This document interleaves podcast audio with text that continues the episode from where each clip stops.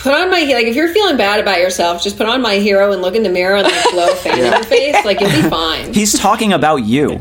Yeah, he is. Yeah, you're right. I am a hero. Yeah, I'm my own hero. I'm gonna finish the last ten minutes of this treadmill. Yeah.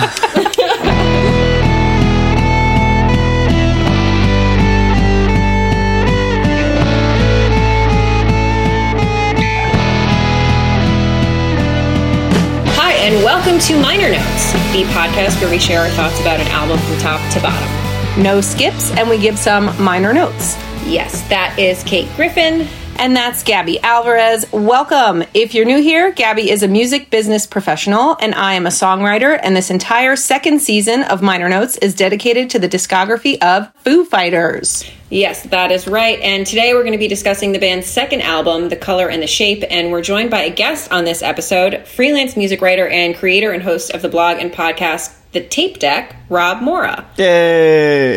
Yay! Welcome, Rob. Welcome. Thank you. And former human teenager as well. nice. Always good. Yeah. yeah, always good. Um, we're glad to hear that. Um, so, Kate had found an article that you recently wrote for PopMatters called The Color and the Shape, found Foo Fighters peaking in their adolescence. And it just so happened to be we're researching to do this season with Foo Fighters around that time. So the timing was kind of perfect. And then found out you're in Seattle like me.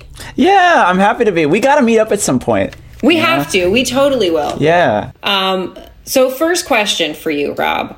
Are you a Foo fan? Do you consider yourself a Foo fan? I consider myself a Fairweather Foo fan. You know, like I, I really enjoy their best material, and I don't think I've listened to a Foo Fighters record since Wasting Light. I think.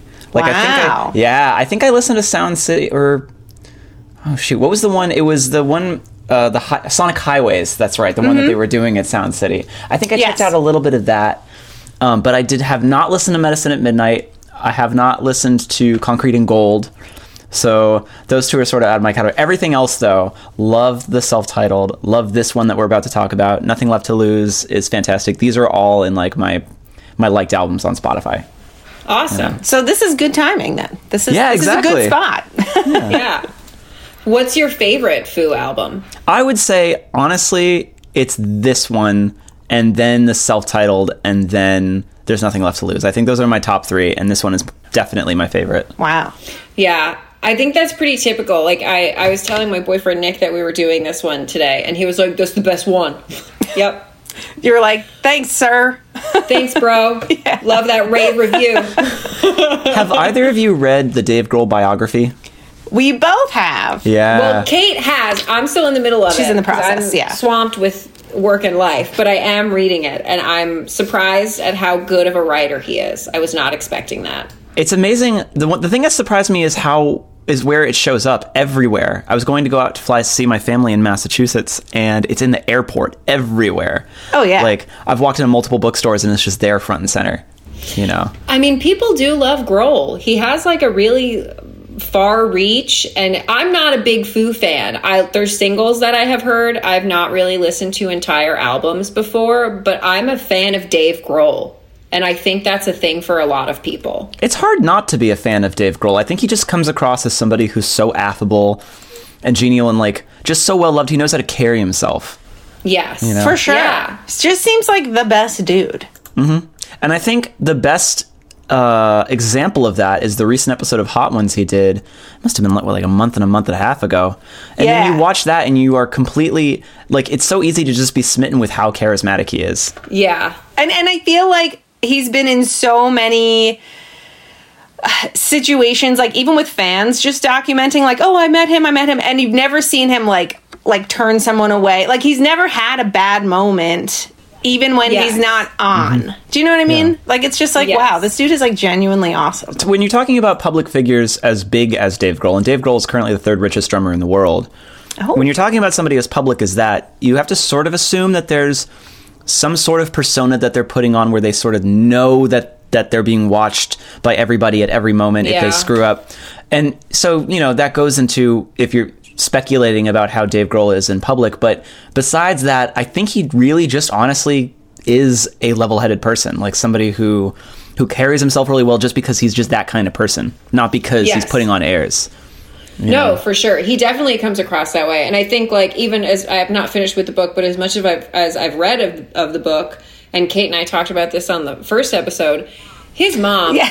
he is so indebted to this woman. Like she really did make a really good person Yeah. and teach him how to be a really good person and gave him and I think this is something that not a lot of people do, like gave him a lot of freedom to Mm-hmm. like like she knew there was something off about him. like he's not gonna be a scholar, but Right, right. he really loves this thing. And I don't think most parents do that. Have you read her biography? No, but I, I didn't read it. It's I read. I don't know if it's the same thing. It's not necessarily biography, but it's um. She interviews the parents of other famous musicians. Is that the one you're talking about? From Cradle to Stage, I think. Yeah, is what yeah, it's yeah. called. Yeah. Yeah. It's good. It's Yeah. really good. Fascinating book. You know, and that's it's so funny that it came out before Dave Grohl's actual autobiography. It is weird. And I listened to it, and at the end, she interviews him. It's a one-on-one interview with him and his mom. It's That's super, really super sweet. sweet. That's really Yeah. sweet. I have to listen to that. That's so cute. I'm gonna cry right now. Now you have to. And they're and they're both just like giggling the whole time. I'm like, you guys are gross. Like it's so cute. Meanwhile, my parents were just in town for a week, and I was just telling Kate how I could go a whole like two years not speaking to them. Like, Yeah. it's like a lot. Yeah. But he maybe he does. He's on tour for years and then he's like, Mom, I love you. So maybe that's why it works. oh, no, he calls her from the road. That was in the book. Oh, you're Yeah. right, you're right, you're When there were no cell phones, this man would find a gas station Yeah, you're payphone right. To call his mama. Like, I forgot. He's committed. He's committed. He's committed. Anyway, the Gotta reason why I brought up the biography is because it's a it's a good book, and the quizzical part about that book is that the color and the shape is almost not mentioned at all in the book, which is so strange because he even admits it. The only thing he says about the record in the book is that it is considered to be their most popular record. Mm-hmm. You know, and, and that makes sense. Like, it's my favorite record. If you polled the random person on the street, they would probably say that that, that record, even if they don't know the name of it, they know the one that Everlong's off of. Oh, for sure. You know? Yeah. So, but but he doesn't mention it at all in the biography. You know, he kind of just sort of skips over the details, and I think that speaks to how fraught the gestation period of that record actually was. yeah. Definitely. And that's a lot of some of the stuff we're going to. Gabby usually handles like the album specifics, but I've got, and you can jump in whatever you want, Rob, when I start like the. The background stuff because I didn't know any of that. I didn't know anything about it. It's quite a story. It's crazy. It's really crazy. Let's jump into it. Let's do it. So, Kate, what did you research? What did you figure out? Well, the very first thing I figured we should address, which for some reason we did not uh, in episode one, do either of you know what Foo Fighters actually means? I do. Oh, Gabby, do you? Oh my! No, I don't. Rob gets the gold star. Go ahead, Rob. What does it mean? It's an alien reference, or it's what it's what people used to call UFOs, essentially. yeah. Exactly. It's a World War II term for UFO. They didn't have that yet. So they would call them Foo Fighters, which is way cooler. I don't know what, why why did we switch to UFO? Why are we doing that? That's way cooler. Yeah. So he was just reading books about aliens and stuff and, and he and he picked it. And Gabby, you had mentioned, you know, he was trying to hide who he was. He didn't want to be like the drummer from Nirvana with an album. Yeah. But he also wanted it to seem like a group. So that's why he Foo Fighters the plural. He wanted it to sound like a band. So I was like, all right, cool. Mm. And then something we also did not address. We did talk about how they toured the crap out of that first album, but we didn't talk about the band for that album because he recorded everything alone. So, in order to go tour, he went to go see Sunny Day Real Estate. Which is a Seattle based emo rock band. And um, in 95, they were uh, doing a, uh, a last tour. They have broken up and reassembled several, several times. But um, they already knew it was over. They were playing the last couple of shows. Dave went to go see them and he gave his tape to the bass player Nate Mendel and the drummer William Goldsmith and was like, take a listen. They jammed, they gelled. Dave was like, You want to be in my band? And they were like, Yep. And then they needed another guitarist, so he called up Pat Smear, who Gabby and I we discussed he was in Nirvana for the last year of their existence. So that was the touring band for the first album. So we had addressed how they toured like crazy. Um, they actually, I think it was something like over 16 months. It was like a very, very long time. I watched the documentary back and forth. If you guys haven't, it's very good. And in it, Dave says they were playing basically six shows per week, 300 to 600 people a show, $500 a night. And as as the tour went on, the venues got bigger, more people were there. And at that time, Pat Smear was actually like not really enjoying it. It was like a little much for him. And when Nirvana ended, he had kind of like retired. So I d- he didn't really want to be doing this. And Dave, because he's charismatic, was like, come on, be my new band. Like, it'll be great. So by the end of that tour, they're starting to work on album two, and uh, they work with producer Gil Norton, who is famous for working with uh, the Pixies, Echo and the Bunnymen, Tribe, Jimmy Eat World, Dashboard, The Distillers, Counting Crows, Bayside, who is my favorite band. Yeah, I was like, what? Um, so they start recording in Seattle, and at the time, Nate and William were having a tough time because Gil had really high standards. And so then, Rob, I know you know about this. Why don't you tell us about the drama with William and Dave? Oh yeah. So William Goldsmith is a good drummer. You can tell because you just listen to Sunny Day Real Estate and then you know like that's a dope drummer. Totally. Dave, I have to imagine, just had really high standards for what he wanted his record to sound like. He was feeling the pressure. Mm-hmm. Um, you know, himself coming off of one of the biggest bands in the world, being known for adding that drum sound. So they were recording, I believe, at Bear Creek, uh, which is a place Yeah. in, in Washington. And um, the sessions weren't going terribly well. Dave wasn't really happy with how they were sounding. When they relocated to another studio, Goldsmith wasn't there yet, and Dave took the time to just re record essentially all of the drum parts that Goldsmith had laid down. And then Goldsmith found out, and he was not very happy with that to the point where he was like, okay, that's it. I can't do this. You know, they had a disagreement, and then he ended up leaving the band. Yeah. Awkward. I was so. I was so conflicted when I was watching that part of the documentary because, as we said, Dave is like so charismatic, seems like such a great dude. And being in a band, like, that's like a really dick move mm-hmm. to like not have a conversation and be like, listen, like things aren't going well, just to do it mm-hmm. and then tell him after the fact. It's just rough. And you know, when all that came to light, obviously William was upset. And Dave even said to him, like, look, you're a great drummer. I want you to be our live drummer, but I am like I'm keeping my tracks on this album. And William was like, I'm out, bro. Like, not doing it. it's one of my biggest problems with the book, even though I really liked it, is that he focuses a lot on the best parts of his career. Mm. Like it's essentially a collection of highlights, and that's probably why he didn't want to talk about the color and the shape that much because he doesn't I don't think he really wanted to get into how much of a dick he was to Goldsmith in that moment. You know, even though he was cuz he was also I think exiting his first marriage. Like Yes. Yes. Yeah. his, his marriage with Jennifer Youngblood was on uh, rocky waters, and uh, that was probably causing him a lot of stress as well. You know, which is why the record is so obsessed with relationship stuff. And then, so that on top of the strife with Goldsmith and all that, like, you can tell he's probably not terribly proud of that moment, or, or he doesn't consider it to be a highlight of his career, despite the fact that the product ended up being incredible. It's a tough time to revisit, I'm sure, for mm. him. Yeah. Do you think, and I'm just going to play devil's advocate here Oh. because I know I get that the band was it's it was Dave by himself, and then he toured with these guys and he pulled them in. And at what point did they feel that they are really in a band together, or are they Dave Grohl's band?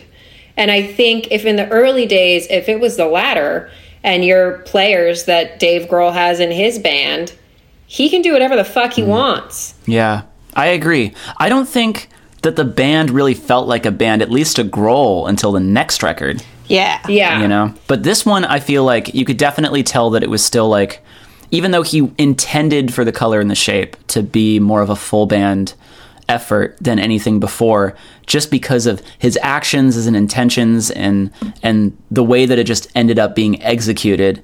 It it kind of is like a mixture between like a full band effort, but it's also essentially Dave Grohl's another Dave Grohl solo record, almost. Yeah. It really Yeah. is. And I think also part of the problem is if they were told, hey, these are my songs, I want you to play them this way, it would have been different. And who knows, maybe William would have been like, no, I don't do that. But you're basically taking 50% of Sunny Day Real Estate, which is an original band. I'm sure they went into this thinking, oh, new band. Like, we're going to be creative together. And so to then be told, like, oh, I just redid all your parts, like, they both obviously thought something else was happening. Yeah. Yeah, That was I mean, it's. Go on. I'm sorry. No, it's noted. It's worth noting that the writing credits for most of the songs on this record are Dave, Pat, and Nate. Mm. Yeah. Like the writing credits are shared, even though on mo- on most, if not all, of the tracks are drummed by Dave. Mm-hmm. Like Yeah. they did write them together, so it does seem like there's conflicting. Like, are we a band? Are we not a band? Situation. Because if this was like first record, Dave's basically writing all the parts and telling you what to play because he pays you. Yeah. Like this is not. It looks like maybe that's not what happened. Mm-hmm. It's a mm. mixture of both. I think. for sure. I don't. I don't think it's as, as black and white as it being a Dave Grohl solo album or not. Yeah. You know. I agree. And maybe that's why it's difficult for him to visit. He doesn't want to talk about it.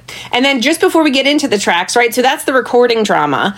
But then there was even more drama when they go out to tour this album. So obviously they need a new drummer. Like they have all these songs, they're ready to go on tour, and their drummer just left.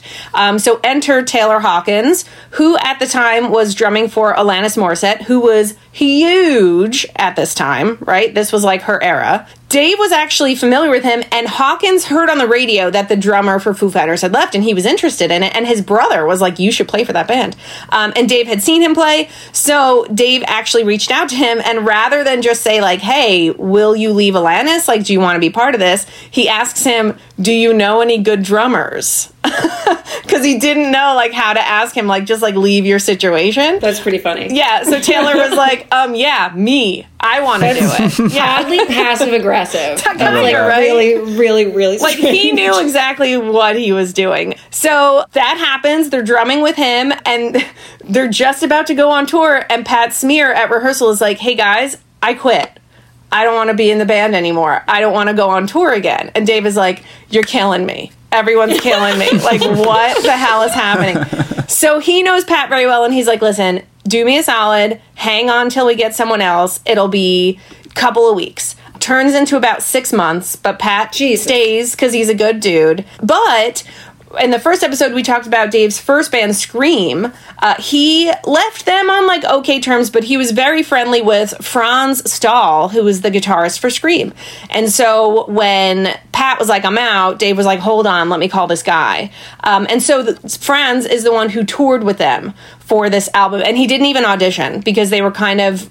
Uh, under like under under the gun under is that the phrase right like Yeah. they Sure. had to figure this out and Yeah. uh they just pulled him in Yeah. and they were like, look, we're going on tour. You're going to play with us. So that was the recording band. And now we have the touring band for this album. So just like so many moving parts. Mm-hmm.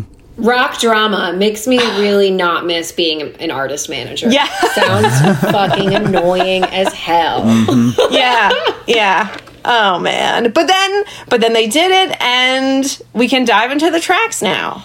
Let's do it. All right, y'all. The color and the shape. Oh, I forgot to add the release date. Did Oh you? yeah. Um, uh, I believe it was May twentieth, nineteen ninety seven, yeah. because it just turned twenty five years old. Yes. That's right. Uh, came out on Roswell Records technically, but it was distributed by Capitol. There's another Foo Fighters reference because Roswell is uh, oh, yeah, in. Mexico. Yeah. Yes. Oh, look at that.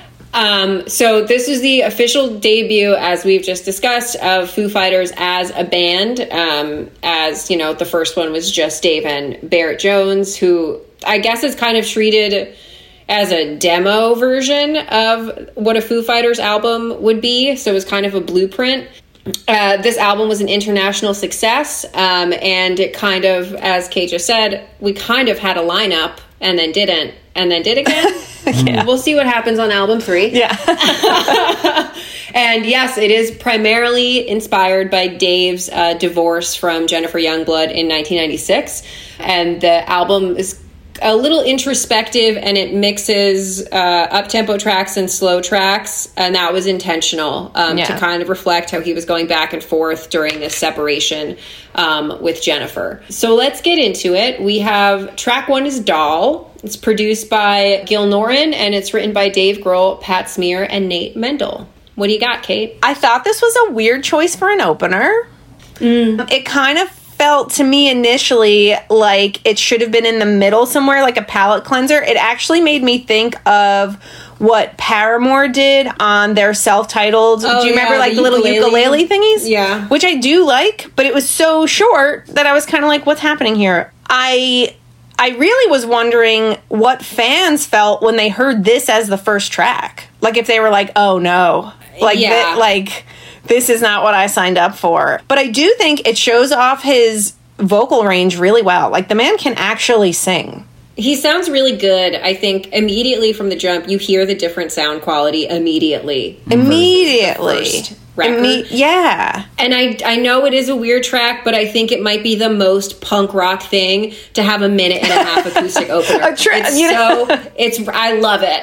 good good call good call um and then the lyric i pulled you know in all the time that we've shared i've never been so scared and alone it's like okay that's fine but this lyric is recalled later on and i just thought it was really neat and then a quote from dave about the song he says basically the song is about being afraid to enter into something that you're not prepared for and he also has said that doll is one of his favorites off this album I think that makes sense.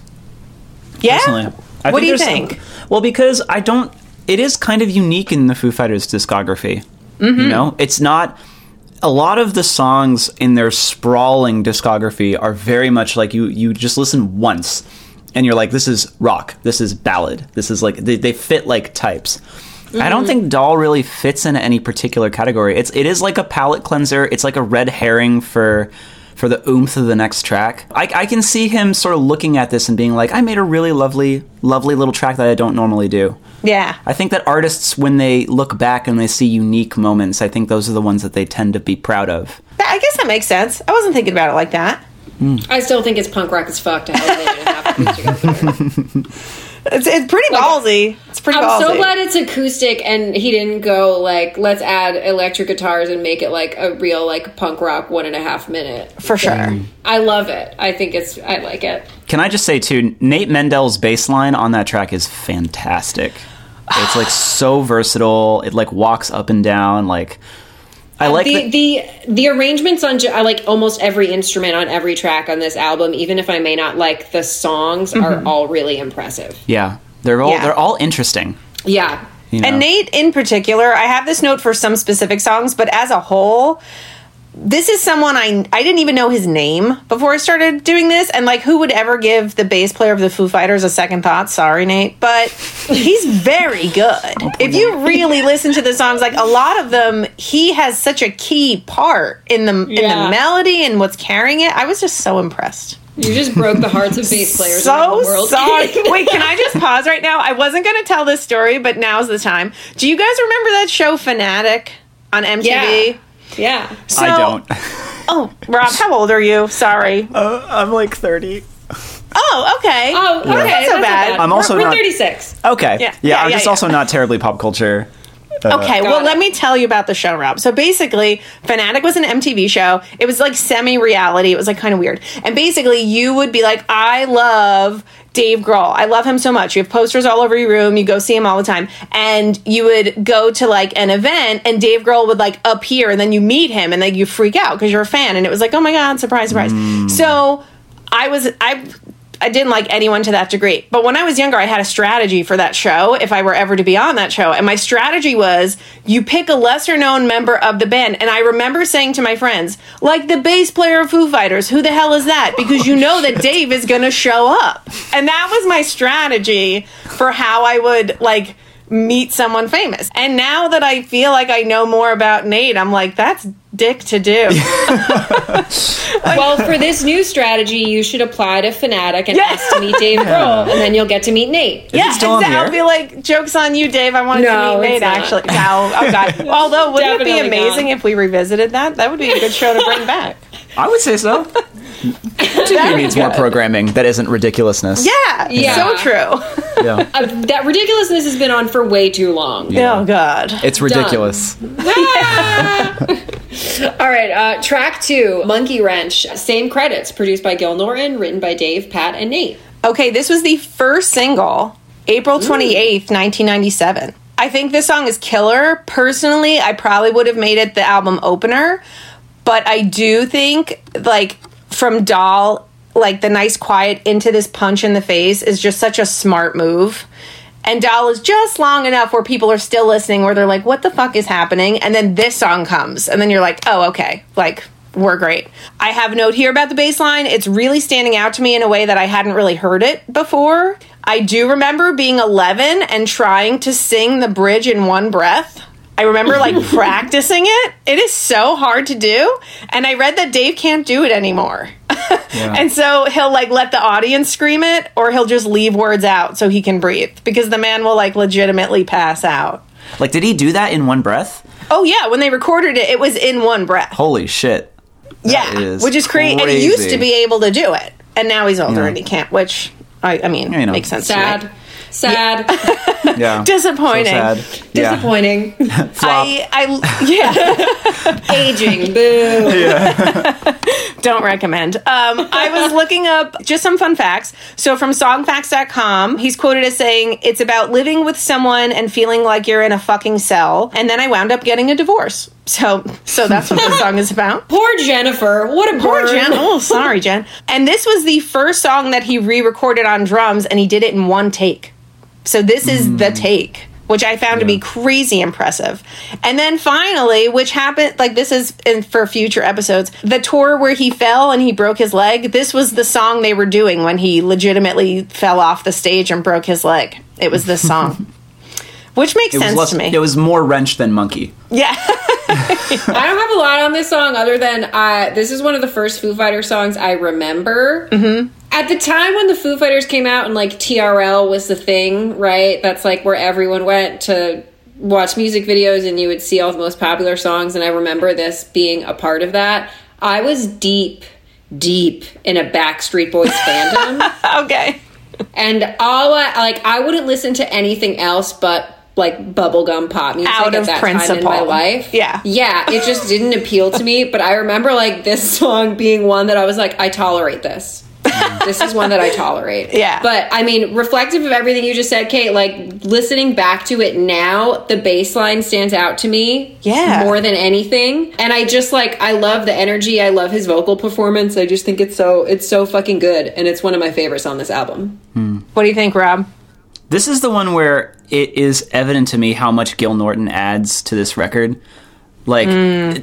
in retrospect, I listened back to like Nevermind, you know, where Kurt Cobain would complain about the fact that it sounds like a Motley Crue record because it's so stylized and radio ra- radio friendly. Yeah. And compared to the the first Foo Fighters record, this one is just it's it's spit shined. The Yeah. digital production is flawless. Like, and hmm. because of that, it you listen to it and it obviously sounds like an artifact from 1997. But there's nothing wrong with that now because a that kind of music is cool again now, and it just it maintains its power.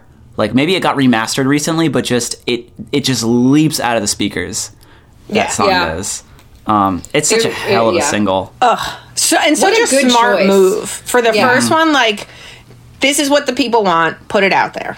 You know, it's mm-hmm. what they're expecting. It's good. Do it. And I think it was also like it's still very there's nothing about Monkey Wrench or this entire album that's a far off cry from the first album mm-hmm. that Right. he released with the Foo Fighters. Like it was in line. It was just like that, but polished. This sounds better, A little more evolved. cleaner. Yes, Yeah. exactly, exactly. All right, track three. Hey Johnny Park. Okay, this song to me stands out as the first like truly well crafted Foo Fighter song so far.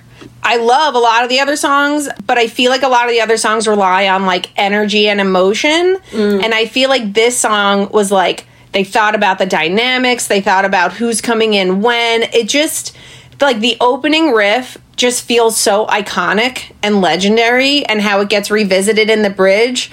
I don't know. There's just something about it where I was like, this is like above everything you've been doing so far. Yeah, I thought his when this track came on, I was like, I've never heard this man sound this good before. Like the the vocal performance was very I'm assuming it was intentionally this strong, but I think it stands out as best vocal performance out of all the other tracks on this album. To Wow. me, anyway. Interesting. I don't know if I would agree with best, but it but I it's showing a he side. Well, he does sound great, yes. But it's showing a side that like it's just like, oh, this band can actually do like a lot of stuff. You know, they're not just pigeonholed. One fun fact from songfacts.com uh, it says when Dave Grohl was young, his best friend who lived across the street was named Johnny Park. And he hadn't heard from him since he was about 14 years old. So he thought if he named a song after him, Johnny Park might call him. Did Johnny? I read that too, but there was no like resolution. Like, did he and Johnny I don't know. I never other? found out. And then I read too that the lyrics are not at all connected. And we talked about in album one how he wrote Oh George, and the song itself has nothing to do with George from the Beatles. But he titled it after him, and this is just a thing that he seems to do. And as a songwriter, that just feels insanity to me. Like, I don't understand how you can have a song about something and then name it something completely unrelated. He could be hiding something too. Yeah, he could Like- be. Uh, because I remember listening to this song and it's so cliche, but even though he states like, "Oh, this was written for my old friend Johnny Park," there are some lyrics that that point to Kurt Cobain in this song Ah. for me.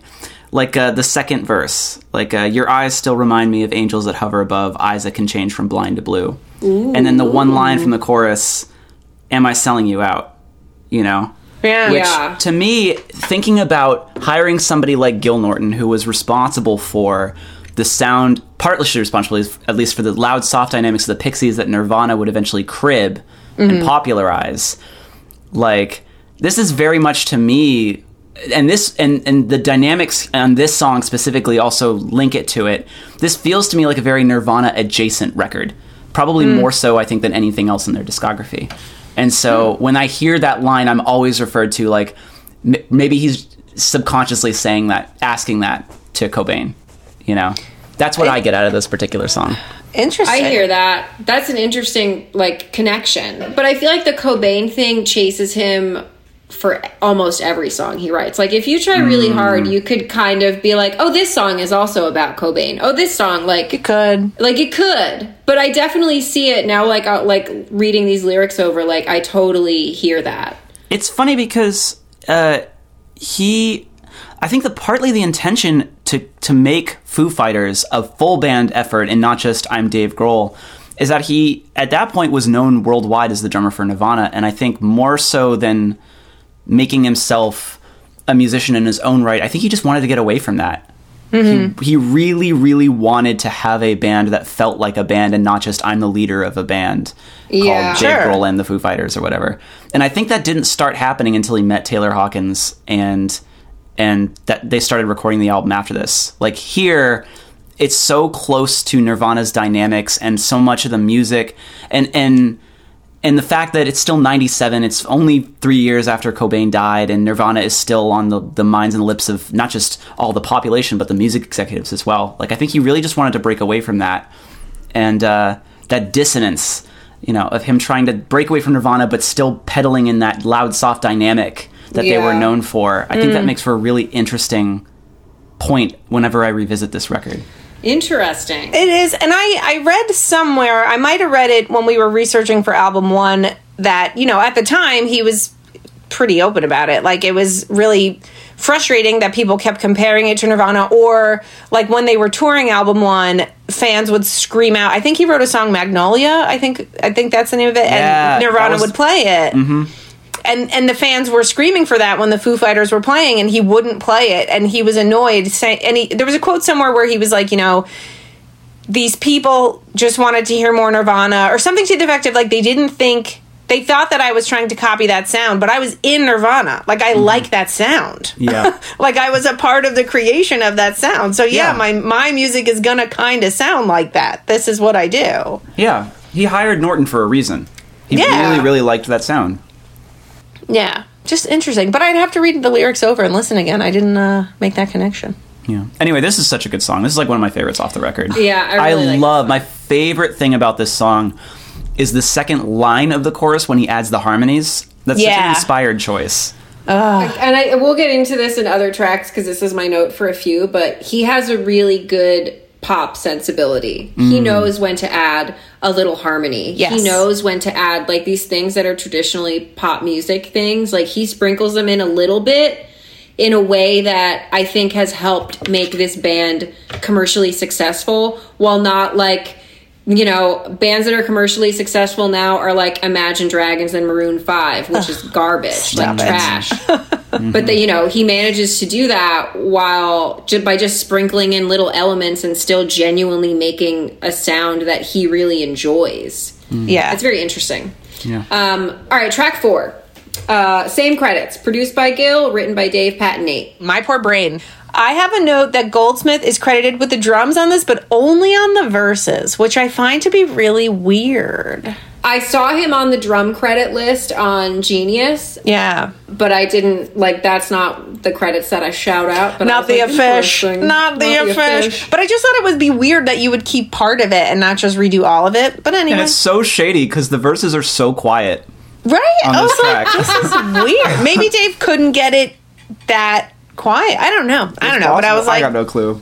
who knows um i put that i love how this starts the idea of like the chaotic crazy and flowing into such a simple poppy verse i literally cannot not smile when the verse starts mm-hmm. i've listened to this song like 20 times in the last two days and every single time i'm grinning like an idiot like as soon as the verse starts i just love it Yeah. my favorite line is sometimes I feel like getting stuck between the handshake and the fuck. And mm. I just think it describes this like super sweet, perfect part of a new relationship where like you're getting to know each other, but like you don't really know each other that well and you're just kind of excited about it and you don't want to fuck shit up. And then a quote from him this song is an experiment with dynamics, whether it's the lyrics or the sound of the song, just going from dreamy vocals to screamy vocals, and Jackson 5 to Black, Black Sabbath, sling it all in there. And another fun fact the song used to be called Chicken Derby. Love that. I have that same quote in my notes. and, Okay. like that is what I heard in this song. Not necessarily those references that he said, Jackson Five and Black Sabbath, but I was just like, it's it's very pop and like nice, and then it goes into like these screams and shredding guitars, Yeah. and how did he make both of those things work? And there was another note that I have here, and now I have to go back and listen to it. I didn't realize this was in there. That this song reminds me of uh, the New Radicals. You get what you give. You Oh my, I hear it as soon as you said New Radicals. I love that song, by the way. That's a fucking great song. That song is so good. Oh, wow, I do hear that. yeah. This song, uh, when you're the whole record is filled with those loud, soft dynamics, but this is the Yeah. one that's so absurdly loud where it's absurdly soft at the same time, like or mm. alternating. Yeah. It's just so. You said that um, you smile whenever you hear the voice, the verse. I always Yeah. smile whenever the chorus comes in because it ah, comes We're in both just so smiling. loud. Yeah, this is this is a great song. I feel like it's a little underrated. in the- Totally in the Foo underrated. Fighters catalog. This one, this one is a super, super effective track for sure. Also, like you mentioned, that lyric where he says "between the handshake and the fuck." There's only a couple of expletives on the record, Hmm. and this was during a time. I feel like a lot of American rock music, a lot of American music in general, in the late '90s, people were so concerned with getting away with swearing. Mm-hmm. Like, if you notice that a lot of the music made then, they'll really linger on like an expletive. Like Yeah. they'll still just say it. You know, it'll like come off the tongue, and then they're expecting their audience, which is usually a younger audience, to be like, "Oh my god, he said it!" Right, You know? right. There was just this weird obsession with that during that time period. You know, and you hear it a little bit on this record. You do. And you know what's so weird is like I I only realize right now as you're saying it, he doesn't really curse that much. Mm. It's kind I of didn't even make that connection. I didn't Now- either. Now, I'm looking at this and I'm like, oh, there's not that many explicit. I don't know if I could name another song where he does, like off the top of my head. But He says it on Monkey Wrench. He says Yeah. shit. oh, you're right. You're right. You're right. Yeah. I can't think of anything else either, though. But wow, That's really interesting. Well, listen, his mom raised a really good boy. You know. Yeah, exactly. Very know. clean cut. Very clean cut. Yeah. And and to your point too, Rob. Um, I don't know if you're a big reader. Gabby, another book you would love, "The '90s" by Chuck Klosterman. Mm. It's just like fascinating. But he goes into all the like politics, music, pop culture, everything. And there's a whole chapter there about the censorship of of music and how that was like such a big thing at the time. So it's just kind of interesting that this is '97 and like all that was happening with the CDs with like the little label on the front. Like I remember when that was like starting. That, so that did Yeah. start in the 90s, didn't it? That explicit Yeah. content. Yeah. Parental advisory, yeah. Tipper Gore was all. Tipper man. Tipper Gore. Tipper Gore. It sounds like something you say before you drink Yeah, it in a does. pub. Typical. Typical. Uh, unfortunately, that's someone's actual name. Uh, Yeah. alrighty, track five, wind up. All right. So this one, I do like it. But my note was that I feel like the chorus of My Poor Brain and all of Wind Up are too sonically similar. I feel like My Poor Brain has more melodic opportunities in there, and Wind Up is more aggressive, which I do like. But I kind of wish they were separated in the track listing. A few times when I listened, the songs went right into each other, and I thought it was like an eight minute song. Like I didn't really realize we had stopped. Interesting. Yeah. And so I just feel out of all the tracks, this one has the least amount of dynamics. Like it kind of comes in at a 10 and I feel like it just stays there, which if that's what you're in the mood for, that's good.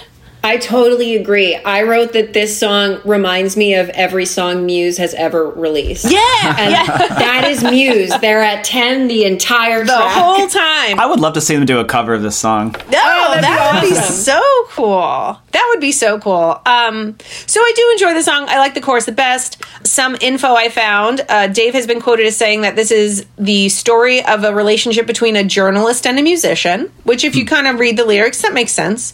And there's a bunch of weird facts here. He says the word paramania, uh, which he made up. He made that word up. And Is it in the dictionary That's now? so- well, well, according to the Foo Fighters official site, so I guess they have like I don't know if they have like a like a glossary or something. I didn't go check it out, but um, it's intended to mean obsessed with the abnormal, which there probably is a word for that already, but he he made it paramania. I was like, Armenia. Okay, yeah, weird. Uh, and then there's a line where in the song he says, I want a song that's indelible like Manimal. And they think he's referring to a song Manimal by The Germs, which was Pat Smear's band. Oh, I did not know that. Yeah, I listened cool. to it. It's the most aggressive punk you'll ever hear. I got through like the first five seconds and I was like, got it, understood. I know all I need to know. It was like too punk for me, but interesting favorite thing about this song is the I really love the hook, the chords, the one that goes. I love how they yeah. go up and down. For some reason, I love that. They're just so chunky and they make me so happy. And yeah. the lyrics to me are just so stupid in this uh, in this particular and and you know made up words uh, the chorus doesn't make any sense to me whatsoever. Like I know there's a meaning behind it, you can read it, but I'm just like, uh. Dave Grohl to me was never the most. th- He was never the best lyricist to me. You know. Yeah. I mean, you don't really Well, listen was to a Foo Fighters record. For the Gil lyrics really, anyway. what I read was that Gil really pushed him on this record because the first record is basically nonsense lyrics. nonsense. Absolutely. So this is like his first time really trying to write actual lyrics. Hmm. We'll give him a little space for that. He'll Yeah. better improve on it. But some of them, some of the lyrics on this album are outrageously good. I wouldn't say the majority at all, but there are some songs where there's a line or two where I'm like, oh shit, like that is great. But then there's a lot of nonsense too. So I'm always like, uh, like where are we? this album definitely features some of Grohl's best lyric writing, for sure. So far 100%. for me, we'll have to see when I get into the later ones. But I, I can see him growing for sure lyrically. But I guess that's uh, Gil's doing maybe. I'm googling Paramania dictionary, and it's not in Webster's, but it's in a lot of other online dictionaries. so now I think Dave Grohl really invented a word. Yeah. There's a song by Abby Roberts called Paramaniac. oh. Yeah. I guess they just adapt. I I mean, that's the thing about words is that they could just pop out of nowhere. Yeah, You know, Yeah. The dictionary doesn't invent them. We do. That's No, true. That's we true. We have the power. right. We have the power. yeah. Now I'm going to think of what word I'm going to invent. Yeah. Uh, all right, track six, Up in Arms. Uh, same credits, produced by Gil Norton, written by Dave Grohl, Pat Smear, and Nate Mendel. This one I also have Goldsmith credit on drums, but only the slow intro. So maybe this is on purpose, I think. Yeah, maybe it's so shady. It's so and it, shady. And it sounds like he was really good at like the soft emotive stuff and Dave can't do it cuz he's like powerhouse crazy drums. So maybe he recognized like okay, this part's good, but I'm now going to like I'm going to do the rest. Mm-hmm. So, Maybe. That or would make- maybe this is a that would make sense move. to me, for sure. Yeah. It's still like way dick. Um, Yeah. so my notes are that I love the arrangement. I think the soft vocal is such a nice change coming out of the previous song. And when the chorus kicks in, it's still friendly and fun. Like it's not super aggressive, but it definitely goes more rock. Um, this song ties into Doll for me. Like when I hear this, Doll kind of makes sense. Like I'm like, all right, so these guys are on the same team. Okay, I hear you. And my last note was it's just a cute little love song and it makes me want to jump around. It's just so cute. I I feel like this song is more about like an on and off couple. Con- yeah. That's what I took away from it and I thought like given the context of that story that he's building, it's kind of a genius choice to go from like acoustic and soft into like really really loud to like Totally. juxtapose that. So I I noted that. I thought that was really interesting. yeah. That choice. I have one little bit trivia bit, Ooh. and it was when he was recording this song. Gil was in the booth, and he was he wanted to really slyly acknowledge Gil's uh, presence on the record. So the the lyric on the chorus goes, um, "Oh, I could not forget you, girl," and then on the very last one, he goes, "I could not forget you, Gil," and you can hear it at the end of the song, like it was intended to be directed towards Gil Norton. That's cute. Yeah, it's adorable. So cute. and that really does filter into you're absolutely right. This is this is like a cute song. The fact that it starts on a major chord there's a lot of those. Uh, it is like a upbeat you know even though it starts out kind of mor- not morose but like low energy like it, it is very much still like supposed to be like a more uplifting yeah. upbeat track Yeah. that being said it's definitely to me this is a lower on the list for me a- as far as uh, p- my personal favorite songs off the record it's just Yeah. it's got that like Yeah. mid mid album slog feel where it's like this is not terribly especially with what comes afterwards Yes, You know? it's perfectly placed. Yeah, Yeah, I do agree track that with that there for sure. I was going to say, as Gabby would say, it's in the middle for a reason. Yeah, it's in there for a reason. That's a She's line. Jumping of- not a standout. Yeah. She's not going to fuck up the momentum. You of go in the middle. listen. She's right there. All right, track seven, My Hero. This is the third single, January 19th, 1998. I don't know anyone who doesn't like this song. This song has never not slapped. It's, It's- so fucking good. It's so good, but what I will say is listening to it intently, it kind of took on a different meaning for me, and I just feel like it encompasses so many deep feelings like hope and encouragement. I feel like it's an underdog song, and I guess I never really thought about it that way before. I think the drum bass combo is just killer. It's like iconic. When you hear the beginning of this song, like You know. it's like hearing a you know a, a journey song or a, a rolling stone song. You're just like oh my god this is it. Like i know this. This is it. My favorite line i pulled was uh, don't the best of them bleed it out while the rest of them peter out.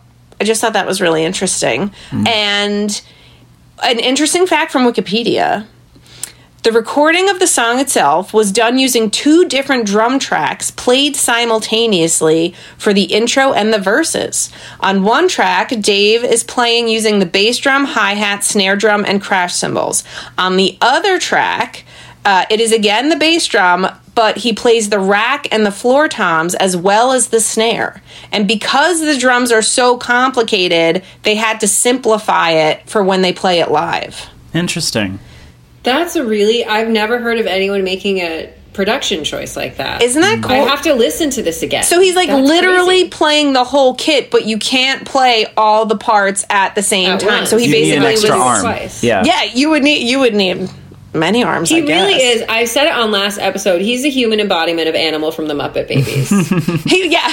He would be very happy the with that comparison. Oh, yeah, he I would. think he would. He would love it. Totally. He has said that this song is basically about all the heroes he's had in his life, ordinary people who do extraordinary things. And apparently, when he was stuck in Hawaii at the start of the pandemic, he played it acoustically to raise money and spirits. Hmm. He dedicated the song to everyone on the front lines. That is all wonderful. But I did get a little bit of drama. Apparently, John McCain used this song during his 2008 remember that. presidential campaign. Yeah. It's amazing, freaking uh, how many Republican um, political figures have you tried to use Foo Fighters songs? Because I know George Bush tried to use New Way Home. Yeah. And he was Yeah. also not happy with it. No, he was not happy with it, and he said, uh, "quote The saddest thing about this is that my hero was written as a celebration of the common man and his extraordinary potential. To have it appropriated without our knowledge and used in a manner that perverts the original sentiment of the lyric just tarnishes the song." And I was like, "John McCain, shame on you, shame on you. Yeah. May he rest Spit on in your peace. grave. May he rest in peace. May, may he rest in peace." Yeah. Well, well, That being well, said- Also, Yeah. yeah. I like this song a lot, and you know, echo everything you say, Kate. There was one interesting. I thought it was interesting the choice. The vocal production on this is a little. There's a distortion effect a little bit, Mm-hmm. and I thought that was really interesting considering for most of the other tracks, like crispness is what has kind of been coming through. Sure. So that stood out to me. But I fucking love this song. It's a great song. I love working out to this song. It makes me feel like really Powerful, right? It's just like if you need a pick me up, put this song on. Put on my like if you're feeling bad about yourself, just put on my hero and look in the mirror and like blow a fan in your face. Like you'll be fine. He's talking about you. Yeah, he, yeah. Yeah, you're right. I am a hero. Yeah, I'm my own hero. I'm going to On finish a the last 10 minutes of this treadmill. Yeah. this to me it's not obviously it's not not the most famous song off of this record, but to me this is the moment where we got the first glimpse of Dave Grohl as a populist musician. Mm-hmm. Like as the populist musician that he would end up becoming. Like mm, this yeah. is the very first glimpse, him literally reaching out to the working masses and being like, "You're my hero. You're my hero. All of you are." You know? Yeah. Like you you can tell that he, that's that's what he was starting to go for. That he would eventually hit even more on as he developed his his public persona and and and got out of his shell a little bit as as a frontman. This was the very first glimpse of that. This was also sorry. I read this was also another song where where people fans at least kind of thought that the lyrics were tied to Kurt. Just Mm-hmm. to like reiterate my point that this happens all the time. I would never think that. I would Yeah. never think that. yeah, this one to me doesn't make sense for that. no. Because and and Gabby and I spoke about this. I don't know if we spoke about it on the episode, but Rob, since she's reading the book and I've read the book, I get the vibe that like he very much appreciated everything Kurt, you know, did for him as a band. Um, but in the book, I didn't come away with the idea that they were besties at all. Mm-hmm. You know, Yeah. I think I think he pays respect to him and he recognizes the importance and maybe potentially if their friendship had been longer, but they were together for three years. Yeah, Pretty much. it's not a long time. It's not a long time. And so they lived together for like just a little less than a year. Yeah. yeah, Really? yeah, and there was a little bit of turmoil in Nirvana. So I like, think they were really good creative collaborators, and that was kind of the and like friends because of Yeah. that. But like, if the if Kurt was still here and if that band broke up, they they would have very peacefully gone their separate ways. And I think Yeah. so. been besties. Yeah, so just the idea of then for anyone to be like, well, of course he didn't write the book at the time, so everyone's making assumptions about his friendship with Kurt and all that. So fine, but like, I would never think that this song is about him. Yeah. And I and Kurt wouldn't want that. He would No, never yeah. want a song like no, that. he would laugh. Oh yeah, He would think it'd be super hero? funny. Oh my Yeah. god! One hundred percent, and that makes sense too. Have ever have either of you read um, "Come as You Are" the Nirvana biography? No, No, I have not. Fascinating read. First of all, Michael Azerrad, so good, but he really does capture what was going on in the band as they were growing bigger and bigger. Hmm. And once Courtney entered the picture, she was all that Kurt sort of wanted to spend time with, and so everyone after the heat had died down. They all just sort of started going their separate ways a little bit. Hmm. So after after the initial period in the rise when they were living together, they didn't really have that much of a closeness after that. Mm. So it makes Right. sense that that he wouldn't really consider him to be not like a bestie per Right. se. Right. You know. Yeah. But unfortunately, he must feel like he's still going to have to talk about it. He's going to have to talk about it for the rest of his life. Forever. I mean, he is, unfortunately. Or fortunately. I mean, I'd rather somebody be the person that we designate to keep talking about Nirvana because That's think true. That's true. Band that that's a band that should never be forgotten. Yeah, So true. Yeah, for sure. And especially myself as a new Seattleite, like y'all don't forget here. Oh no. it's like a thing. Like uh-huh. Nirvana played this venue where you're at right now. Nirvana was here. Like it's, it's crazy. You, have you ever been to the Central Saloon in Pioneer Square? I just read this on The Stranger this morning that now the Central Saloon just got like the owner just bought it and now it will still exist. oh, thank God. Yeah. Yeah. Because that's a great venue for bands that are just starting out, but a lot of those bands will go to the Central Saloon and they'll be like, "Wow, this is where Soundgarden played." Like Yeah. you see like the bills from like back in the '90s when Yeah. it was called the Central Tavern. Fun you know? Seattle fact: Did you know that Pioneer Square has a basement floor that used to be the first floor? Mm-hmm. The un- you go on underground tours. The There's a whole yeah. underground oh. section of Oh. Seattle. Yeah, I still I haven't just did seen this it. with my parents. I Really? went, my parents were here visiting, so we did it over the weekend, and it's the tour guide was awesome. It was a really really fun tour, but the history is. Uh, there was a huge fire that burned everything down, and there was poor infrastructure at the time because the people who created the city did not take into account the tides. Like we're on the water, and so the tides would come in, and all of the sewage would back up into people's houses, and that was like a regular thing. And so when the city all burned down, they rebuilt it again, but they built it up. So now in that section of Seattle, when you walk in on the first floor, you're actually on the second floor and you can go down Wow. and see the original first floor. And now it's like a sub basement. Crazy. It's kind of crazy. Crazy. That's insane. Yeah. I'll have to pretty check it out at some point. Yeah, you should do it. I'll send you the link to the one to the tour that I did. Um, it was really really fun. It was really fun, and they like take you into some sections of Pioneer Square that still have their basements. Some people have like cemented them in, and they're not there, but other people still use them for storage, and some of them are still connected, so you can still walk. It was originally How set up that you could walk down the street, but you were underground before they put the sidewalk over it. Oh, wow. So you're just walking in a hole. Holy crap! That's crazy. We'll have to check it out. 33 blocks are connected this way. So Wow. I'll send you the thing. It's pretty cool. So, Kate, when you come here, we'll go do that. Oh my god. Number Maybe one. I'll see you there. Go. There we get back on track. Here we go. Very nice. All right, track eight, uh, See You, produced by Gil Norton, written by Dave Grohl, Pat Smear, and Nate Mendel. I have a note about uh, Lance Bangs, Chris Bilheimer, and Ryan Boesch are credited with the hand claps. Very Really? important. Yeah. Who are those guys? I don't really Lance know. That's Bangs shows up credit. everywhere. Lance Yeah. Bangs shows up literally everywhere. Does, is this a real person? I didn't even look it up. Who is that? Are you being real? So La- yes, so oh. Lance Bangs is he's a a filmmaker. B he is currently married to Corin Tucker of Sleater-Kinney. Oh. Oh, okay. They have kids together. Yeah, he just shows up in rock history like everywhere I go. Like, and not just rock history, but like music history in general. I he I haven't read his Wikipedia page, but it must be fascinating because I keep he just keeps popping up. He was the guy I believe that directed 1991, the year punk broke, which Yeah. was the uh, documentary where uh, Sonic Youth and Nirvana went on tour when Nirvana was opening for them. Okay. Yeah, so he just pops up everywhere. I, I'm looking it up on Genius right now, and it says he's a video director, and he's done videos for Green Day, Nirvana, and a bunch of other bands. Yeah. Well, he's also a very good hand clapper, apparently, because they Super strong wrist motion. just Yes. on time and knows everything. where to put them in front of the microphone yeah. so it doesn't clip. You know. All right, so my notes are just a fun, cute song.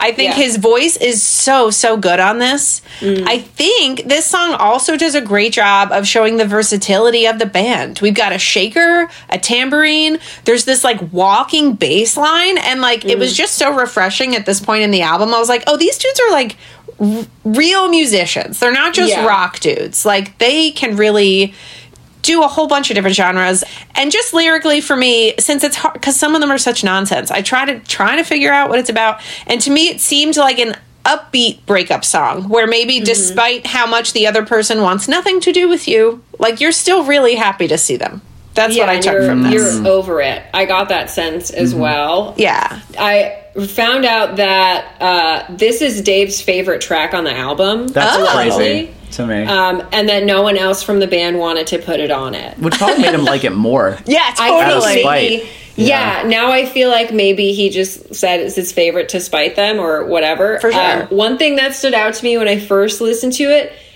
uh, this sounds like Paul McCartney to me. It sounds a lot like Paul McCartney to me. Uh, there's a lot of his like guitar or bass sensibility. I think is in this song, and Okay. just like that, it's kind of weird. It's like weirdly Americana esque, Yeah. not. Um, and just something about that immediately, I was just like Paul. yeah But yeah, that stood out to me.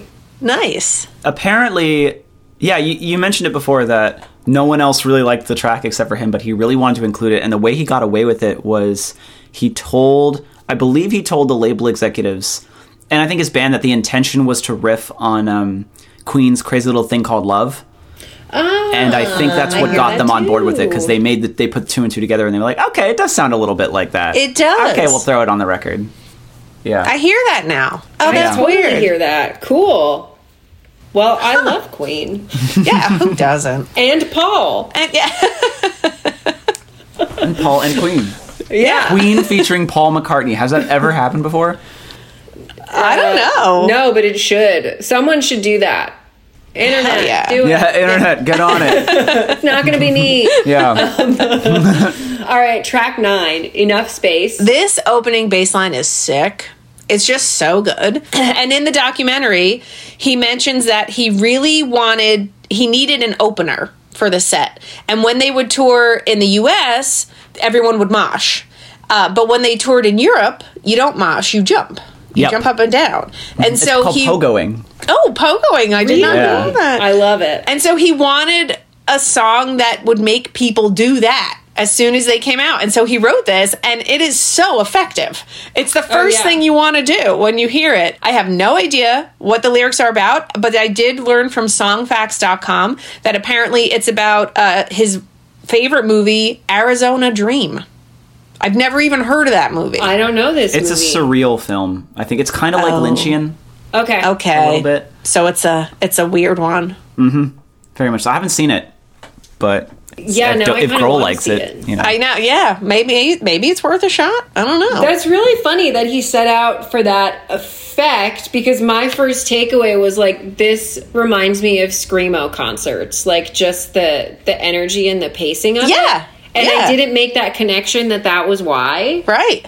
but that is why. It's just like that Intentionally. right, intentional vibes to get the crowd off their feet, kind of thing. Yeah. that's very interesting. It's funny. Um, when I think of what Kurt Cobain added to the musical lexicon, it was his ability to scream on key, Mm. and that's what Grohl does here. Like that that line that leads into the chorus. I don't know what note that is, but it is a note. Yeah. Like he's screaming and also Right. singing at the same time. He, it's mm-hmm. it's know? a skill. It's screamo. It's This scre- is screamo. Yeah. But then go. screamo, I feel like some screamo is rather atonal. You know, It Like- can be. Some. It can be. You know, so this to me did not read as screamo. It just read to him me as just him screaming over punk music. Essentially, Yeah. I don't know if there's a difference there, but No, there definitely is. I hear you. There is, and I think also what Gabby has said about his like pop sensibility, like I want to scream, but I also want people to like it. So I'm going to Yeah. scream these notes And sing. Yeah, yeah, yeah, yeah. It'll be sing scream. Uh, yeah. perfect. That should be its own genre. Y- Yeah, sing, Sing scream. um, I remember I had this song on Rock Band, and I would play the drums, and Ah. that opening drum riff is so complicated, Oh. but it's so kick-ass. Like that's where I realized how in depth some of his drum parts would get. So I remember Yeah. doing that and scratching my head, like how how are you how do you do this? So did you play it on easy? No, I were played it on expert. Oh wow, that's Oh shit. My That's brother and I, we had tough. the Wii version of Rock Band 2, and we had the best band in the world nationally. what what were you called? Uh, uh, we were called Greenland Police. That's right, that was our name. oh man, Nice. that brings me back. That's good. That actually, that whole record, "Color and the Shape," was on Rock Band as DLC. That's, I think, that's where I heard it in full for the first time. Oh wow. Yeah, I never played Rock Band. I was a Guitar Hero girl. Mm. Yeah, I It's was incredible Guitar how much Hero music- too. we were in, we were we were introduced to so much music, so much of that rock lexicon. So many of us of that age group were introduced to via Guitar Hero and Rock Band. The Yeah. influence Yeah. cannot be understated. No, for sure. There's songs still, and now I can't think of any from Guitar Hero, but there's songs that will come on the radio or I'll hear them wherever in the car, and I'm like, oh, this is from Guitar Hero. Yeah, yeah I used to uh I used to babysit for a couple kids and they had it. They were little. They were like 4 years old. And uh the rage, I can't think of the name of the song, but the one where he sang Killing Poc- the name. Yeah, where he's saying That was Pocket on Guitar Hero. Yeah, pocket full of shells. I had Yeah. this four year old pacing the basement, pocket full of shells. I was like, I'm gonna get in so much trouble. Like he's thinking shells from the beach, and I'm like, yeah, I was "Oh, about no." to say. I was like, your mom's gonna be like, what the hell's happening here? But he loved it, so Oh, Hey, I hope they're a musician now. who knows? Maybe. we'll see. yeah. Time Catch will up with tell. him. Catch up with them. All right, 10. February stars. We're so close, guys. All right, my first note is this song is so fucking beautiful. It's it gets incrementally better the longer you listen to it. And there is something that happens to me physically, like in my chest, at the last third of the song when the whole band kicks in. Like I was listening to it yesterday and I started to like fold over. Like I there's just something so emotive and dramatic. I actually wrote that part of the song. It does slow down in tempo and it makes me feel like I'm in slow motion. Like I can't even mm. explain what's happening. And there's a note that he hits when he says the line floating in the dark.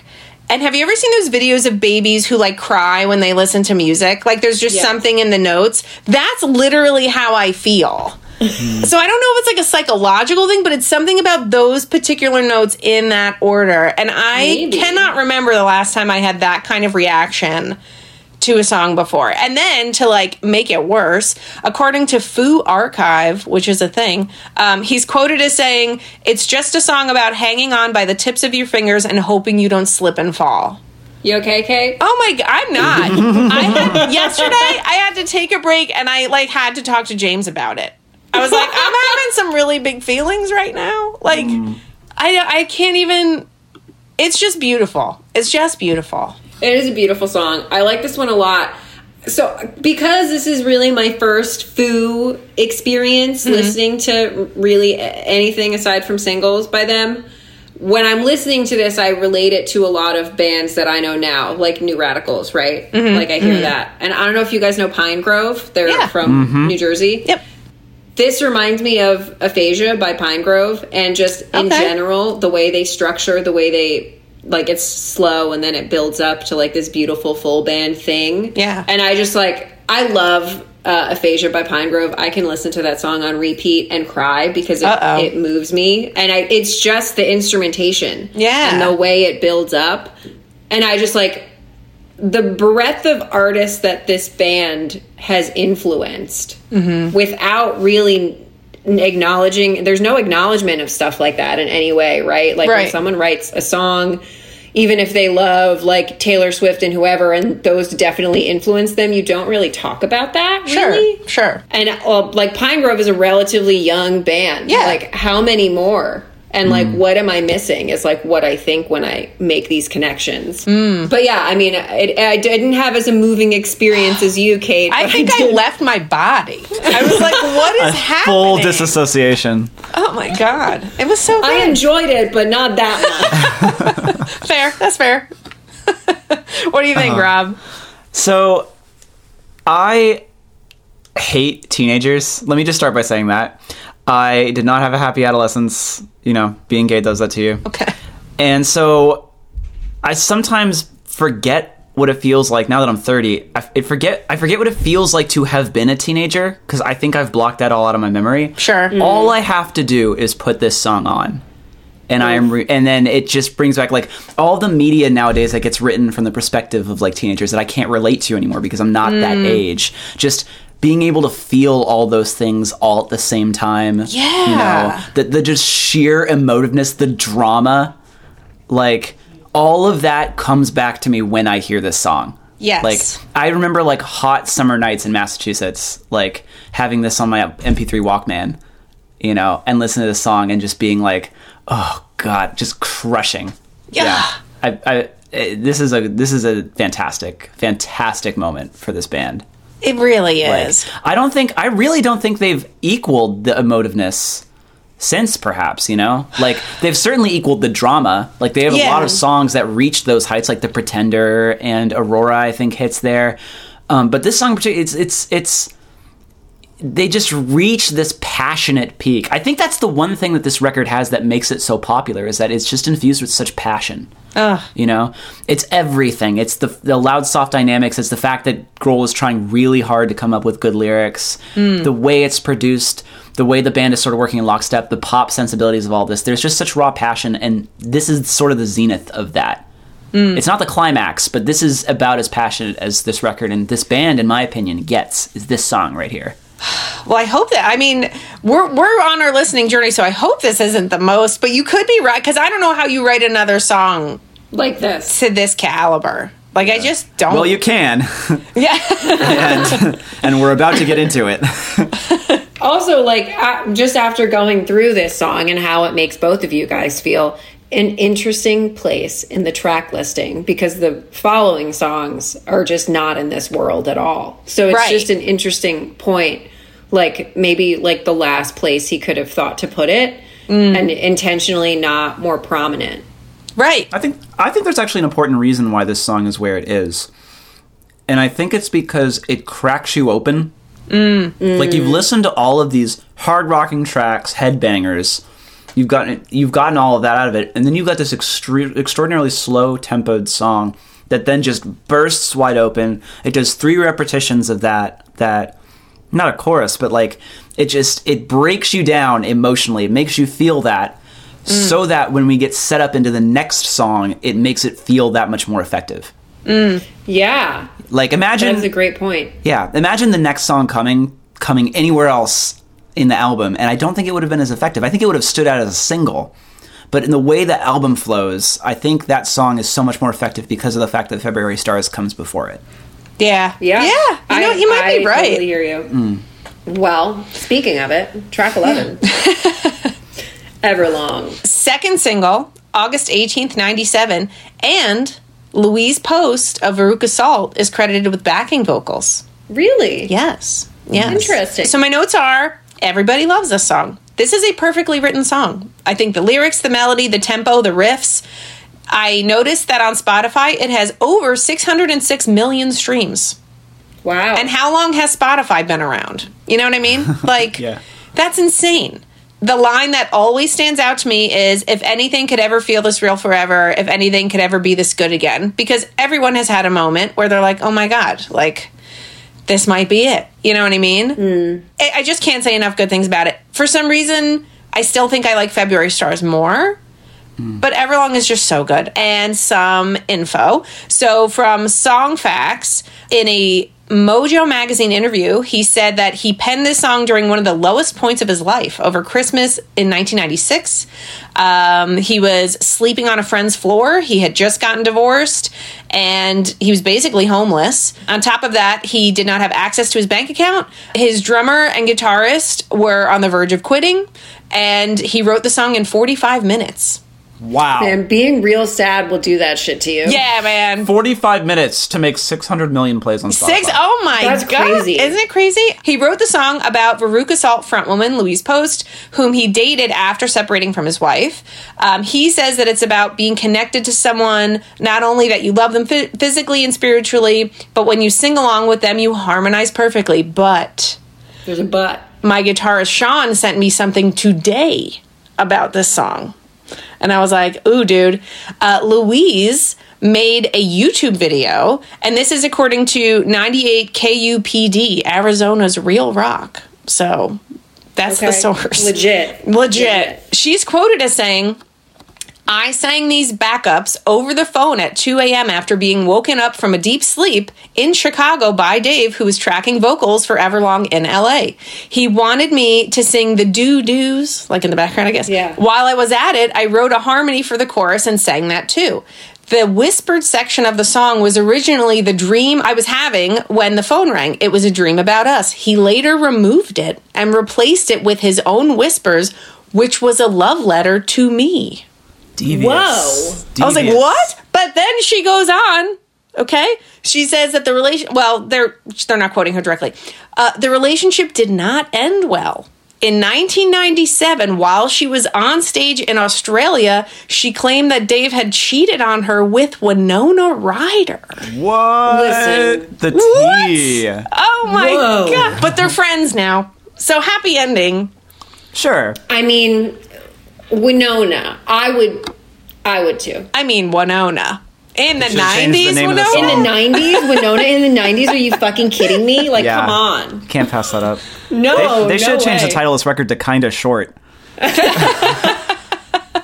Oh my gosh. So I found out a fun fact as well. Oh God, so many. Okay, what do you got? This was Dave Letterman's favorite song. Uh-huh. So much so that the Foos rescheduled their tour so that they could play his first show back after he had heart surgery. Wow. And it was the very last song that that played on the last Letterman show before he retired. oh wow, Letterman's cooler than I thought. I really like Dave Letterman. I think he's a very funny, corny old man. He reminds me of my best friend's dad, of Caroline's dad, who passed away in December. There's just something about him that reminds me of him. I really- Interesting. I, love him as an as a cute old man. Yeah. And Genius is also telling me we were just talking about it. This was featured on Guitar Hero World Tour and Rock Band 2. I've mm-hmm. had to be. Are you kidding me? Had, they was- made the this game was- for this song. This was how the game was promoted, if I'm Yeah. not mistaken. Oh, they used this yeah. song as the promotional song because it is so beloved. You know, Everyone loves it. Everyone. this is the best song that the Foo Fighters have ever written, and that's not even a controversial Ooh, take. Like, ooh, I mean, to me personally, like you can go Yeah, back yeah. to some bands like, what's the best song that Led Zeppelin's put out, and you would get a, a bunch of different responses. Right. But I think most people will agree that at a baseline, I don't think they wrote a better song than this. It's like, like you mentioned, it's it's functionally perfect. It is a Yeah. functionally perfect song. Every single piece has its own purpose. The dynamics are absolutely perfect. The textures are exquisite. Mm. Like it's emotive. It's infinitely replayable. Mm. It's such a good song. And I think also it's and this could be because it's so popular, but it's so recognizable that like people who have ne- who would say I don't know who the Foo Fighters are would say, "Oh, I know this song. I love this song." You know what I mean? Like they can Yeah. love the song and not even want to dis- discover who's writing it, like who's singing it. They would just be like, "Oh, this one's good." So like Yeah. even non-music people are like, "It's an amazing song." I remember I was writing a song myself. Just I was funking. I was screwing around with um, drop uh, DADGAD tuning, and uh, I forget. I had the capo on on some fret, but I remember coming upon some chords for the song, and I was like, "This sounds a lot like Everlong," but I wonder if people will notice. And so I live in a house with like five or six other people, and I uh-huh. went outside and I played some guitar. They're also all musicians, and I and they went and I went and played some guitar, just like that song, basically what I was working on, and they were like, "Is that Everlong?" Ah, damn it! Too similar. got This is Yeah. either the greatest song I've ever written, or I can never play it again. I can't. No, I'd get litigated to shit. Oh wow! Yeah, But you had a moment where you were like, "That's my Exactly. Everlong moment." Yeah. yeah, I figured it out. You know, suck it, Dave. Turns yeah, out writing music Dave. isn't that hard after all. He would love that. He'd be like, "Play that song, Probably man." would. Rock on. Yeah, He'd come out of the clouds like Mufasa. Yeah. He'd give me the thumbs up. he totally would. I love if that would be a thing. If he would come out of the clouds. Oh, I for A musician that he's like, you're doing a great job. yeah, if he could, he would. oh, absolutely. All right, number twelve, walking after you. So my favorite lyric is, "If you'd accept surrender, I'll give up some more." I just think that's such a cool line. It feels like lyrically, this person will literally do anything for the other person, whether it's to get back with them or to just be with them, whatever it is. It, it's just there's a desperation in it that's just like really pretty. And lyrically, it feels stronger to me than some of the other songs. I did write that I feel like this track, February Stars, Doll, and See You, are all coming from a very similar sonic place, which is not a bad thing. But as we've discussed, he's kind of doing this like hard rock soft song thing. So I feel like if we were to split this album into two albums, like this would be one of them. You know, it'd be like the pretty guys and the rock guys. It does clock in at around five minutes, but it does not feel super long at all. I noted that too. It did Yeah. not feel long, and I was surprised when it was over how long it was. Yeah. I agree. Yeah. Uh, I found out an interesting fact. Oh. This song is on the 1998 X Files movie soundtrack, but it's an alternate version that I can't find. Interesting. Weird. By I don't know what it sounds like. It's by them. It's just a different, like, recording version of it. So I don't know. Now knowing like the recording drama, I don't know if maybe the alternate version was with the old drummer and like Ah. what happened maybe then. I don't really know. But It's possible. Oh, you said it was what? X Files movie? Is that the what you X said? Files movie from 1998. Interesting. James is on a uh, an X Files bender. I will not watch it with him, so I'm going to ask how far he is, and I'll be like, when you when you get to the movie, Let me know. Yeah. Let me know. Yeah, it, it Yeah. apparently is shorter than the album version. Well, five minutes. Yeah. If it's going to be in a movie, they were probably like, make this, but make it shorter. Yes. You know. And they probably paid him some money for it, and he was like, okay. Sure. what do you think, Rob? I remember really liking this song when I grew up with it. Mm-hmm. And the thing is, though, is that looking back to it, I'm just so not into that narrative that I think was so popular in the late 90s, where a lot of dudes would write music that was like, oh, I'm never going to give you up. Even if you break up with me, I'm still going to follow after you. It's like, dude, just leave her alone. Yeah, now You know? Uh-huh. it doesn't go so well now. then it was like romantic, and now it's like, this seems predatory. Yeah, exactly. Yeah. It's, a little, it's just not chic. you Yeah. know? Yeah, yeah, yeah. So that being said, I mean, gorgeous track. The the the, the soft ride hits are always so nice. Mm. You know, I, I I I really. This might be one of my least favorites on the track just because of the subject matter, but I, I do really like what they did with the track, especially coming after Everlong. Like this is the denouement for sure. Yeah. Mm. Yeah. You know, it's a, it's a it's a after the huge emotional peaks of February Stars and Everlong. This is a really smart choice to play right afterwards. Like it feels Yeah. resolutory. That's not a word. It feels like a resolution. I think You is it may a have word? made a word, Rob. like a We word. just talked about it. Yeah, we can make our own Paramania. Word. Paramania. Yeah. Resolutory. Resolutory. I feel like resolutory is a word. I, I hope think so, so. too. Now it is. I'm gonna, I'm gonna I'm gonna look it up while I'm sweating. yeah. I'm a writer. Uh. I swear. Resolutory. Yeah, having the effective result in Yeah. clarifying. So, yay! Yay! I'm Yeah, not Rob. stupid. Yay! All right, 13, New Way Home. Another one that is produced by Gil and written only by Dave. I think this song is such a great. I wrote it. What a great way to end this magnificent journey. It's the perfect. Well, wait, hold on. As I say that, are we considering this the last song? Because then I had like conflicting things that uh, the color and the shape, but that came later. I have the color and the shape as the closing song and what I saw, but uh, Genius says there's another track after the color and the shape that I did not include. So the color and the shape was a bonus track. That was Right. one of several bonus tracks that were released in the deluxe edition of the color and the shape, which was released in the 2000s. I Yes. believe. Got it. But the original ending for the record was New Way Home. Like that was the intended ending. So the color and the shape. It's funny how those paradigms change with streaming services because you know listening to this record the first time you see that last song and it's like oh that's the end of the record. Yeah. But that was definitely like a bonus song that they just decided I think to include because it was cool. Right. You know, but the record is in- intended to end with this song. Okay. So then my note makes sense because then Yeah. I was like, oh no, what are we doing? So anyway, in the original track listing, just a fantastic way to end it. The song, similar to another note I had for a different one, um, it's still friendly. But it's rock, it's melodic, but it's punchy. Like everyone's on board with this. I feel like I'm at the end of a really good road trip when I listen to this song. Like I'm like, oh, Yeah. okay, cool. Like we just had the greatest time. I noted that it felt like it closing credits of like a 90s like, friend yeah, movie. a friend movie. Yes, totally. Um, and then my note, I, I pointed out a lyric in Doll. In Doll, the first track, it says, uh, "In all the times we've shared, I've never felt this scared." And in this song, he's saying, "I'm not scared." So it's like a bookend to the whole album lyrically, where he's kind of come through all this trauma and he's existing through all this stuff, and he's not scared anymore. Like we're at the end. I've written all the songs. I'm good now. I love that so much. I did not make that connection. Isn't I it great? love when people do that. I love it when Yeah. they connect it and make it. They close the circle. It's so intentional, and I, I just really like. I like that kind of art. I can't tell you how many times I've listened to that record and not made that connection. That's Yeah. crazy now thinking about it. I was like, That's he's great. not scared anymore, guys. I was so excited. He's not afraid anymore. yeah. Okay, Oh, Macaulay man. Culkin. oh man. Yeah, this is a good song. It, this is a, I love my favorite thing about this song is the part before the build up at the end. I, I Mm-hmm. love that the series of chords.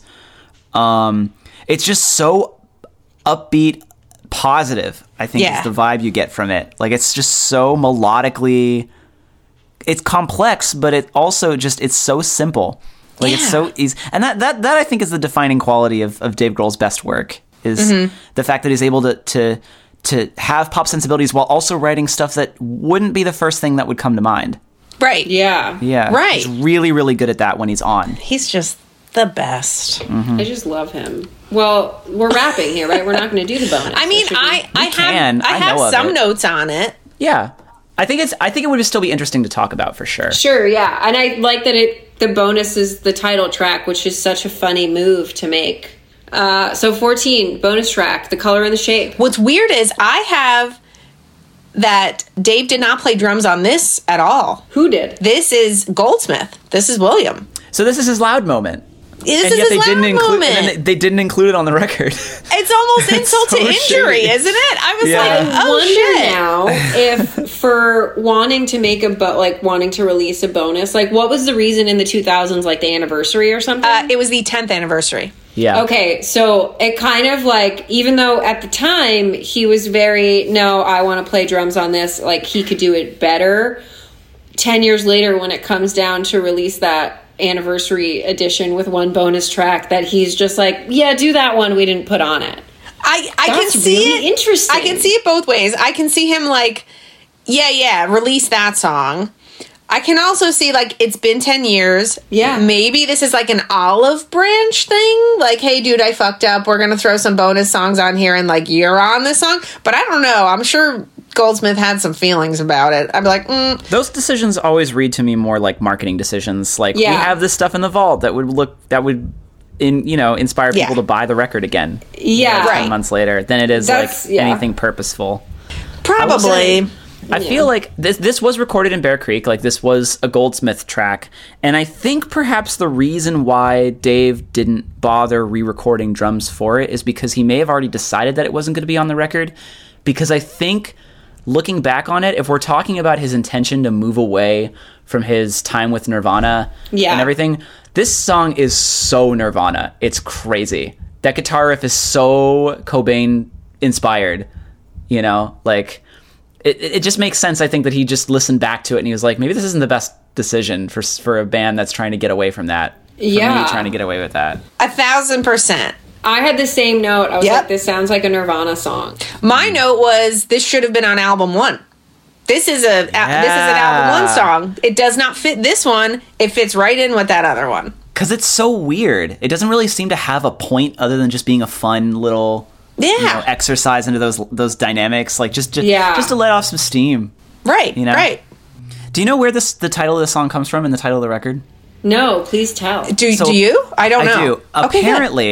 Apparently, uh, I forget what part of the entourage had is claimed to this, but they walked into an antique store and he saw a bowling pin in the antique store, and he was like, "I'm going to buy this," and they were like, "Why?" And he's just like, uh, "It's the color and the shape. I like it," and they thought that was a cute running joke, and then they just went with it. That's, That's awesome cute. because Yeah. It like seems that. very deep. The color and the shape. It But it never really isn't. is. I believe they got deep when they added a U and made it Canadian. Col- Yes. Color. Yeah. Yeah. color. Very, yeah. That's so I- I funny. that. What a Yeah. cute story. No, I that's so funny. I didn't come across that in any of the research. That that would make sense. Maybe note to self for the future: research why the albums are called what they're called. you know, sometimes it literally means nothing. Sometimes, Yeah. but that's Yeah. a good one. and sometimes we get a cute story. Yeah, Well, all right, well, guys, we did it. we're at the end. Yeah. So, Rob, we do a thing when we close where we ask what everyone's least uh, favorite, favorite, favorite, and underdog song is. So, I'm going to ask you this: What is your favorite song on this album? This is. I can't say a tie. I have to choose one, right? You have to choose one. Yeah. Okay. Sorry. You So- get an underdog. You get you get a favorite Okay. and an underdog. Yeah, yeah, yeah. So So, normally it would be a tie between Hey Johnny Park and Everlong. I think I gotta have to be basic and go with Everlong here. Mm-hmm. Like if we're going on just like scorecard, this is 100%, at least in my opinion, because music is subjective. This is the best song the Foo Fighters have ever. And and for me personally, like I can never get tired of listening to that song. It's so good. 100%. Yeah, Everlong It's is my so favorite good. off the track. And then least favorite, I would have to give it to probably Walking After You. Okay. I think not just because I don't think it's aged well, but because it just comes after the high highs of Everlong that I don't. I think mm. it's just, it's like following up a really good stand-up comedian. It's Right. Like what you got, you know. It's it's a tough spot. It's a tough spot. Yeah. And then my underdog, I would say probably My Poor Brain. I think it's an underlooked at t- title in the Foo Fighters discography, and maybe it's too energetic for them to play it on tours. And well, if they do any more tours, but I oh, think it's yeah. just it's such a I think that record is that song is really great for the dynamics and how how it's designed to be the, like the, the the chords of it are so cool. Yeah. And that song always always gets me. Like whenever I'm listening to that in public, like it'll come on and I'll I'll be tempted to just bang my head wherever I am. right Just have a moment. Yeah. That's awesome. Kate, what about you? All right, so obviously, best song is February Stars because I just transcended. Um, it's just I just have no more words for that. Um, worst song, which is not I hate calling it that. Wind up, just because Mm. it's it's just to me background stuff. Still good, still good, but it didn't Yeah. stand out in any kind of way. it's what And the I'm- kids would call mid. Mid, yeah, Yeah, mid. it's very All this- mid. everything is mid. Yeah. and my underdog is the same. My poor brain. I I don't think I had ever really listened to it until we did this, and I I just found myself going back to it. I was just so pleasantly surprised. So that's my underdog. What about you, Gab? My favorite, I'm going to be the stereotype too. It's Everlong, obviously. Yeah, Um, I don't think there's much discussion to that. It's just a really perfectly written song and like wonderfully constructed, as we have discussed. My underdog is Hey Johnny Park. Great choice. I didn't expect like that early into the album of songs I'm not familiar with to immediately be like, I love this like right away. My least is also Wind Up because it doesn't change. It's flat the whole way. Even though it's at a 10, it's bleh, and I don't like songs with no momentum. yeah.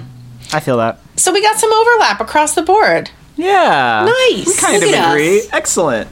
Look at us. well, Rob, thank you so much for coming on the show. Thank you for having me. I've had an absolute blast. Oh, that's uh, I'm so glad this worked out. Um, do you are you currently do you have anything to plug?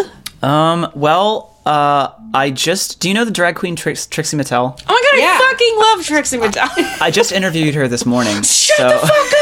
Yeah. Is she amazing? Yeah, it was great. We got to. She's putting out a couple records on the 24th, and so the, there's a piece that's going to come out about that around that time. So I'm gonna Oh, stay yeah. tuned tuned for that. That's probably going to come out on PopMatters. Um, Yeah, send it to us. We'll post it. Absolutely, yeah. and I'm also currently also working on music as well. Um, Nice. It's going to be under the name Armour uh, with a U. nice, Color shape, Canadian. Yeah. um, that'll it'll be finished in late June. We'll see what happens, but that'll be in the works. And otherwise, yeah, follow the tape deck. Um, follow Left of the Dial. Follow PopMatters. Just Google me.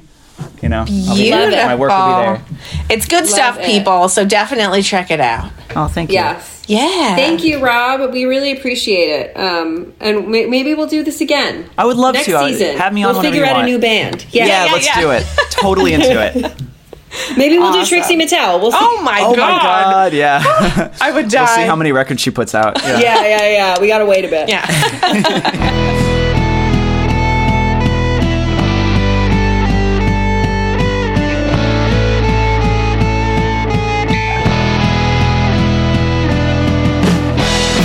thanks to the band Above the Moon for writing and recording our theme song. You can find them on Instagram at Above the Moon Music or on their website, abovethemoonmusic.com.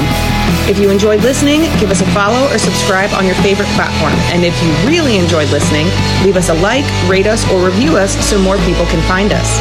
You can keep up with news about new episodes on Instagram at Minor Notes Podcast or email us, minornotespodcast at gmail.com. Minor Notes is a finally cool production. Next week, we'll be discussing the Foo Fighters' third album, There Is Nothing Left to Lose, with longtime Foo fan, guitarist, and audio engineer for his own Bottle Hill Studios, Sean Murphy.